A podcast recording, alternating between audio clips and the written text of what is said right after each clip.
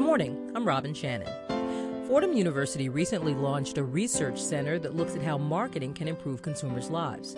On this week's Fordham Conversations, we hear from two of the people that head the Center for Positive Marketing. That's ahead. But first, 10,000 bikes will be added to New York City streets this month as part of the bike share program Citi Bike. It's expected to be the nation's largest public bike share program when fully implemented next spring. The program is intended to encourage commuters who usually drive or take the subway to opt for two wheels. But as WFUV's Connor Ryan reports, this is some wondering what the bike share program will mean for safety on city streets. All right, buddy, you're going to be in a small. It's a sunny but comfortable afternoon on Manhattan's Lower East Side at Seward Park, where young children, grandparents, and everyone in between is getting fitted for a free helmet. New York City's Department of Transportation began helmet giveaway programs in 2006, but ever since the announcement of Citi Bike's launch, the subject of bike safety has been renewed. Nina, a New York resident, and her young son Naru are among those waiting in line. She says despite the city's efforts to make biking easier, like increased bike lanes and more traffic signals, she's not convinced the streets are completely safe.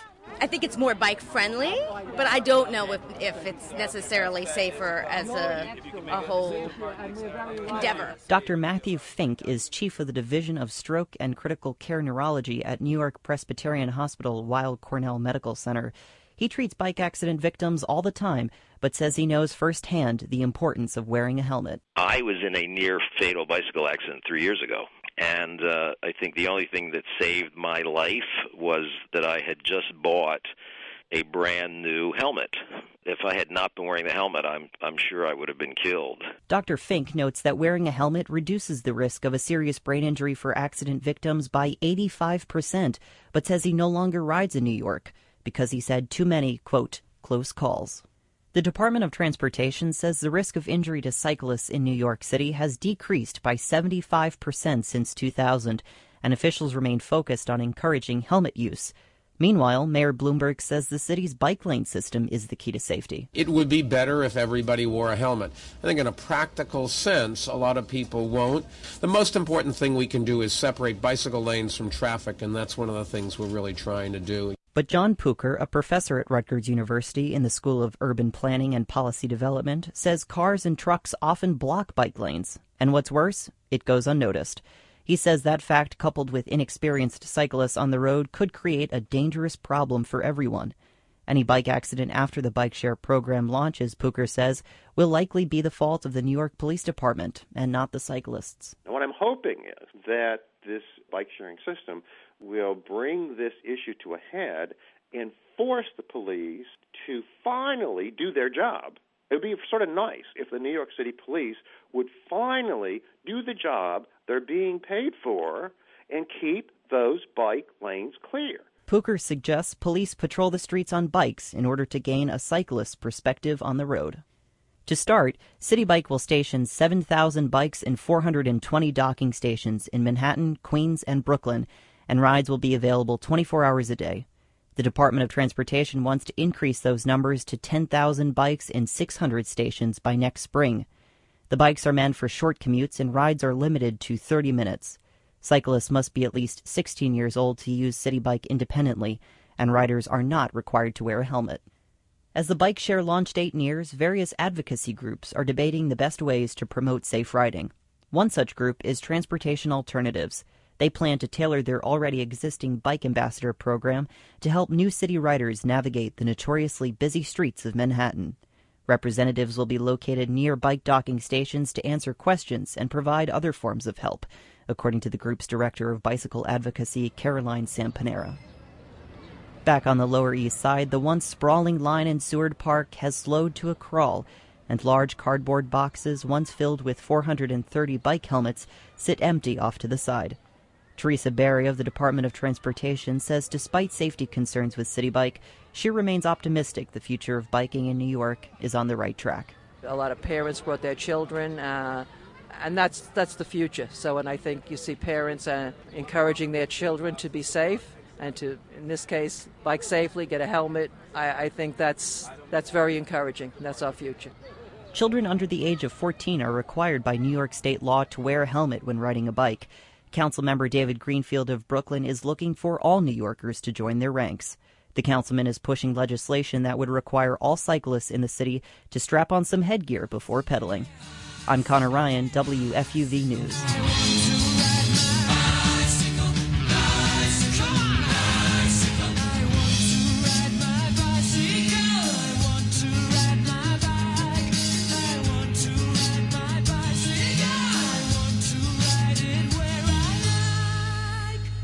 This is Fordham Conversations on 90.7 WFUV. I'm Robin Shannon. Now we look at a new initiative at Fordham University, making marketing that improves consumers' lives. That's part of the goal of the Center for Positive Marketing. Today I'm talking with the center's executive director, Dr. Dawn Lerman, and the director of research, Dr. Luke Kachersky. Good morning. Good morning. So, what's the difference between positive marketing and traditional marketing? We say that positive marketing is simply marketing in its most ideal form marketing is fundamentally based on exchange. Consumers, uh, let's say, traditionally pay for a product. Right? They're giving up money in return for the benefits that the product provides to them. Yeah, I mean, so so uh, positive marketing is our way of, of almost like taking marketing back. Um, we think that marketing should be practiced in such a way that that benefits consumers, um, but it's gotten such a um, it's it's gotten such a bad rap over the years that um, we feel like you know this this this new term really brings it back into focus what the practice what the discipline what the whole philosophy is is all about is it, it should do something positive. So you're saying marketing uh, does have a bad rap in certain people's minds. Why is that? I, because it's it's not often the tools of marketing are often misused in um, in ways that take advantage of people. Give me an example. Um, so, for example, the tricks that some companies play with with prices, um, you know, well, they'll, they'll tell you, okay, you know, we, will give you this great rate on a, a, new car purchase, you know, ninety nine dollars a month, but then there's this fee, that fee, and they, they hide all these things, and um, you know that can that the can fine take, print exactly exactly. I, I would add that there are there are a few other reasons uh, that I think marketing is either maligned or misunderstood. Uh, one is that I think there's a general perception out there that marketing is just about selling or marketing is just about advertising. And the thinking is that marketers are trying to push products on people without the, the realization that um, marketers, if, if trained properly, uh, are looking to identify those needs that consumers have that are currently unfulfilled in the marketplace. Uh, and then they're charged to go and find solutions to fulfill those needs. And so that marketing is not just about selling or um, advertising in order to sell, it's also about designing products, um, building products, not from a manufacturing perspective, but from a concept perspective.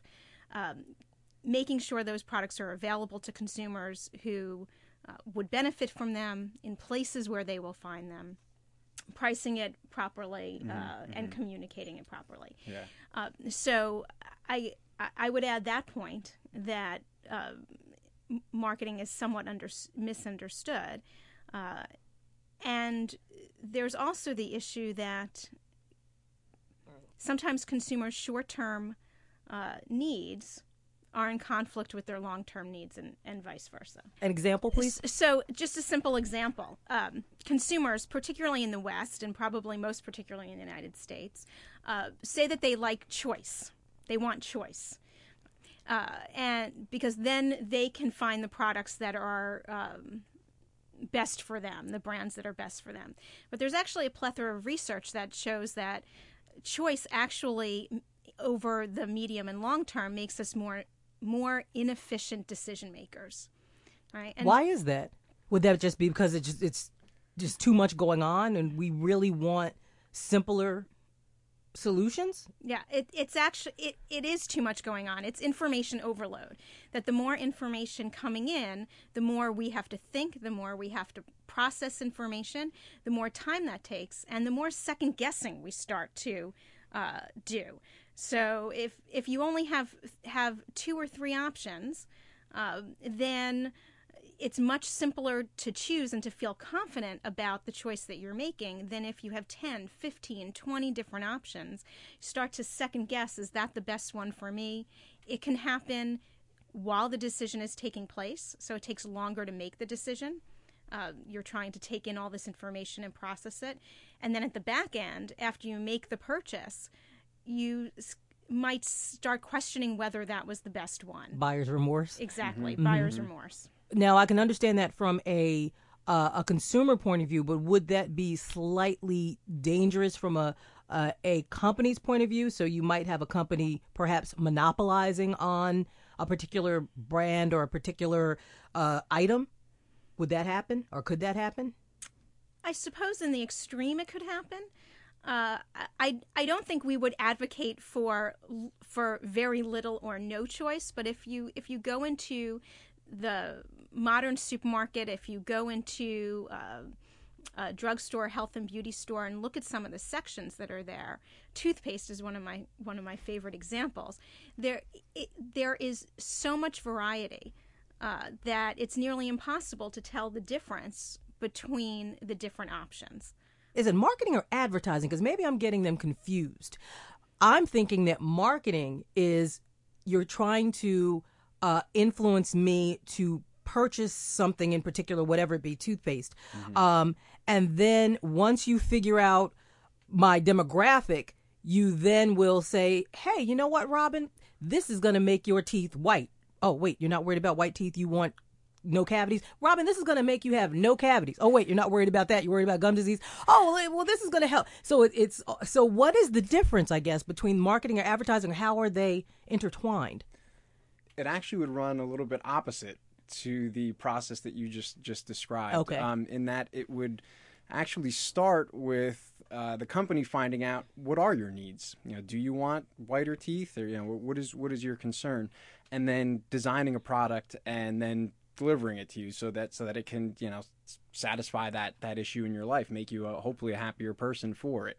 Um, where advertising comes in is that's the part of marketing that tries to make the consumer aware you know hey we listen to you. We know that that you have this this issue in your life and we think we have a product that's that's going to to help you. So how does the center for positive marketing fall into place with all of this a few different ways. Going back to your earlier question about how marketing and positive marketing differ, and why marketing may be misunderstood as as as we see it anyway. Um, another challenge is that marketers do a fairly good job uh, at the beginning of the marketing process understanding consumer needs. Right? And then, as we've been describing, go about uh, designing products, services, and, and brands uh, to fill those needs.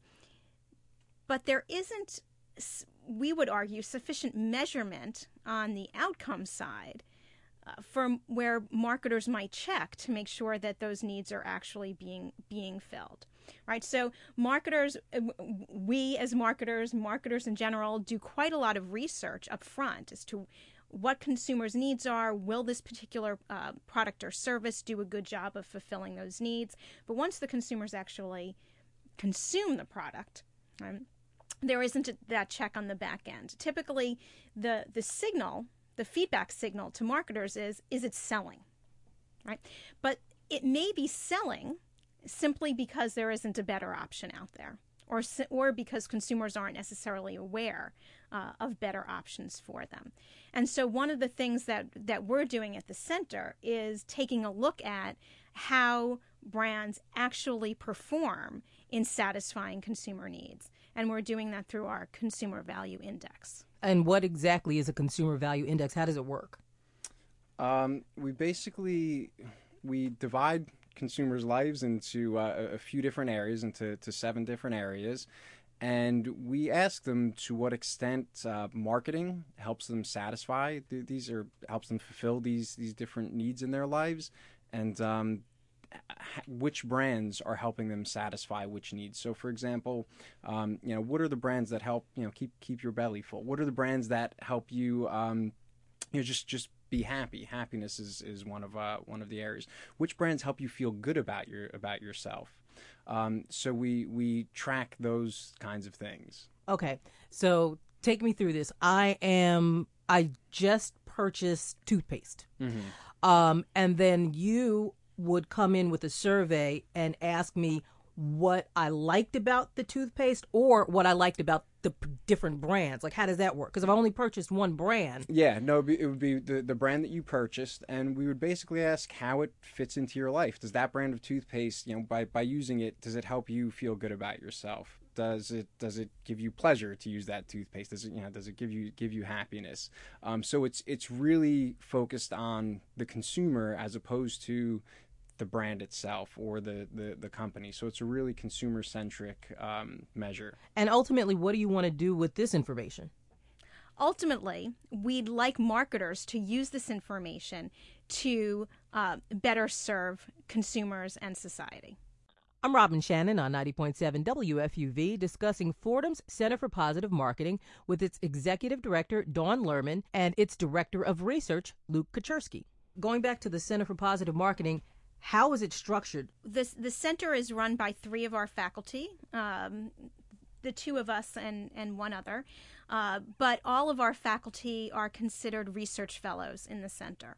Uh, and we are, are all um, uh, conducting our research with the hope of having some, some positive impact on, on the practice of marketing. We're all active researchers. Is this idea of positive marketing, of marketing that's supposed to benefit consumers, is it new? it's the way that we as individual faculty were teaching it already and the way that, that we felt about it and I think tried to, to practice marketing in our own careers. Um, but a formalization of it like this, I've not seen before. And if not, why not? I don't. I, I, now's now's the time. The world needs something like this, right? Right. So, um, and marketing, uh, in in my mind, is the perfect discipline, the perfect philosophy to to just orient ourselves towards this. You know, people have problems right now. Marketing is all about solving problems for people. What are some of the problems that marketing can solve? Things like anxiety, right? Uh, a lot of people feel anxious about the current uh, current financial climate. And um, you know there are a lot of brands out there that can help people with that, uh, particularly in the financial services industry. I mean, which is you know you look at a lot of people's concerns right now, and in our research, we've we found that this is this is a real a real thing that, people are concerned about. So you guys aren't just doing products. You're not just focusing on how consumers, you know, what's the best t- taco shell brand or what's the best toothpaste. You're actually there's there's other areas to this. you know, so we, we asked them which um, which of these areas in their lives are of most concern to them, and then again the extent to which uh, marketing and specific marketers are helping them them satisfy those needs. So, know, these uh, things like um, financial security and just security in general. People are very anxious about that right now, given the the, the current climate, um, and that's that's an opportunity for marketers. I mean, a marketer should look at that and say, okay, people are having this this problem. How can we help them with it? In our research, we found that it's it's come from some surprising places. Um, so in that that Like? uh, that area in particular, Walmart. Walmart helps people feel safe and secure. And if you you know when you think about it, I mean it's it's a place that you know people know that they can go to to um, you know it's a fa- they they can go there and get bread at a cheap price, right? You know they they know they have it as a fallback. So you're saying Walmart itself makes people feel more secure, and you've learned that from your research. Yes, yes. Okay, because you know Walmart, especially in New York City, is very controversial with some people not being happy that you know it, uh, it wants to move into the five boroughs or one of the five boroughs. Um, so, what do you say to people who say, you know, no, Walmart is not a good thing? Well, so so that that result about Walmart helping people feel safe and secure, um, it has to be taken within context. Okay. So um, I wouldn't call those people wrong, but I would say here's an additional data point to consider. What were some of the questions, particularly that you asked people about Walmart?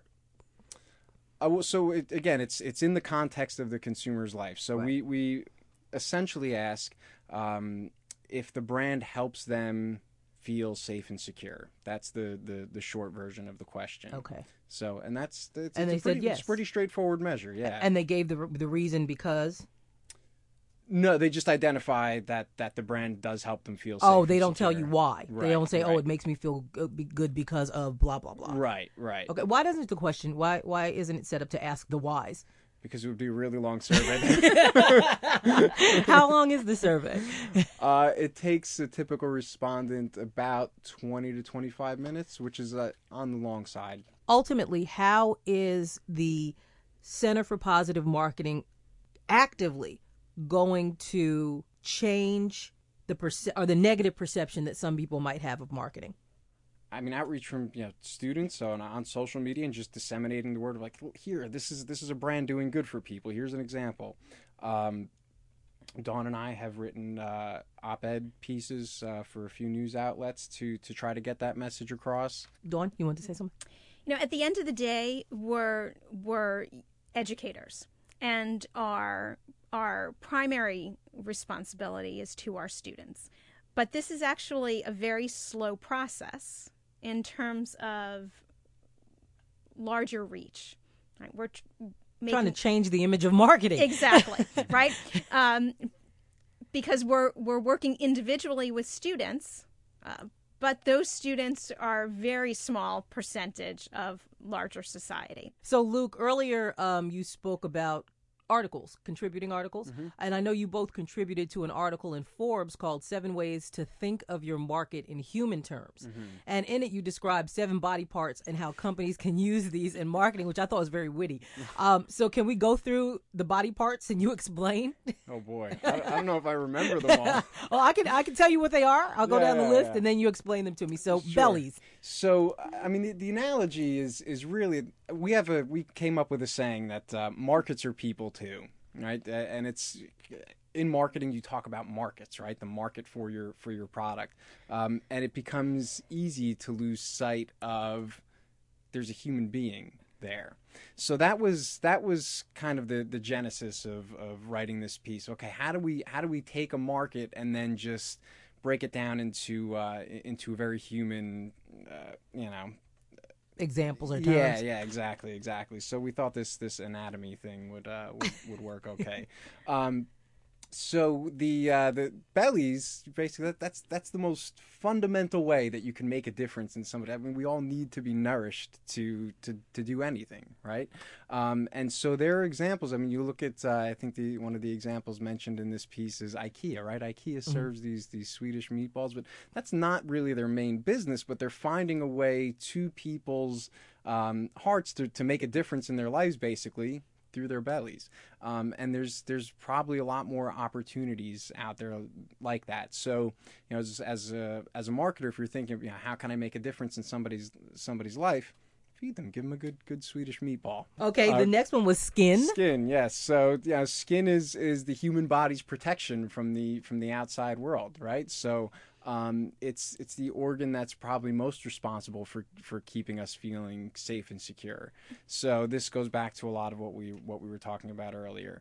Um, you know, how do you how do you help customers feel um, Protected? Just feel feel protected, and that could be in something. I think you mentioned buyer's remorse before. I mean, even something like having uh, Zappos money back guarantee, right? Their 365 day re- return policy.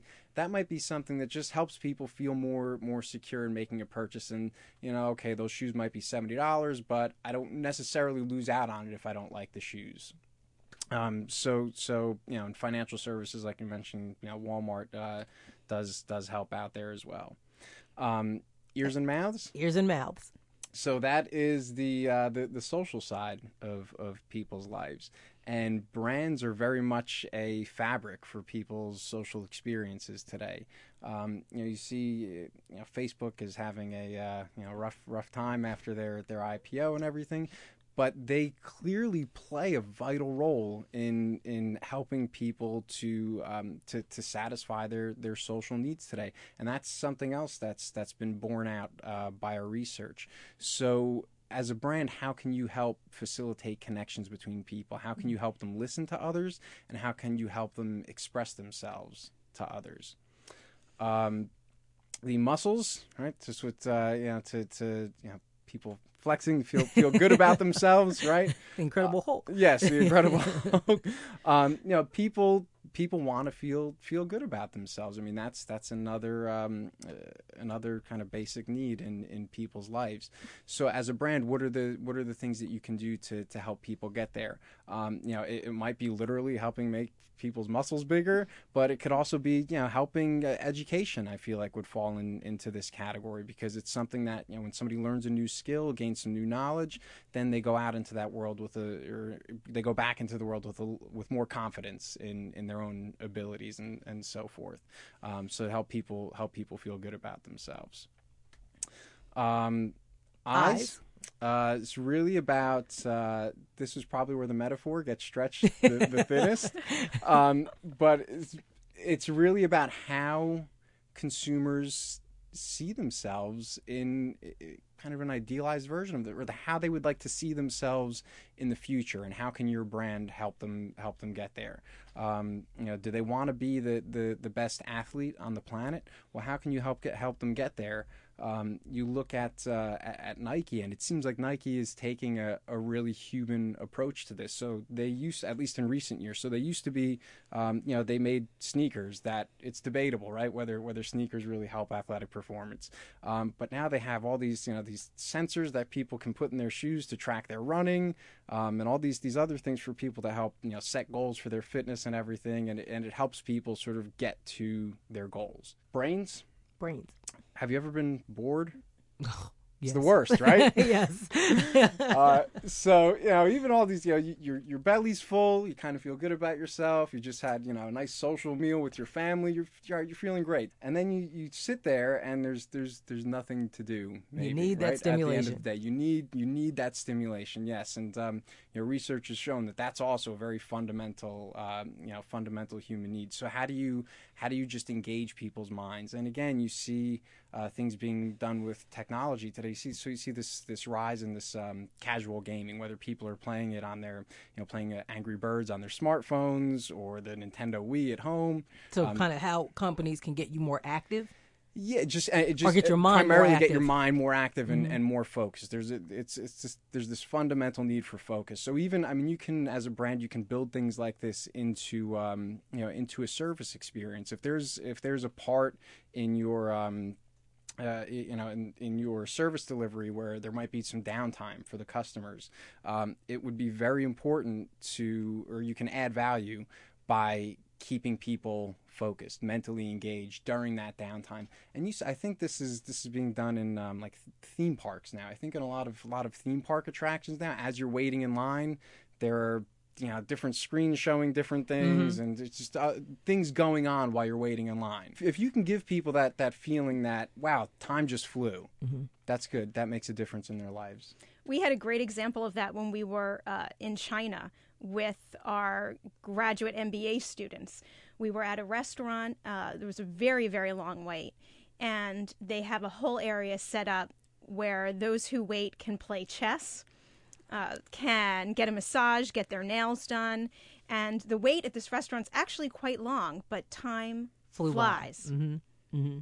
And then lastly is hearts. Is hearts. I mean, so that's just if you can put a smile on people's faces. I mean, that's something that that you know, just that one sort of brief moment of, of just they just feel pleasure and they can't help but you know just just stretch those muscles in their in their faces.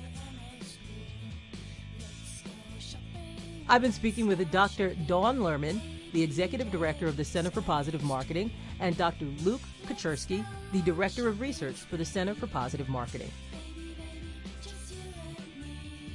This has been Fordham Conversations on 90.7 WFUV. You can hear Fordham Conversations every Saturday at 7 a.m. You can also friend us on Facebook and catch up on past shows with our weekly podcast. Stay with us. George Bodarky and Cityscape for next. For Fordham Conversations, I'm Robin Shannon.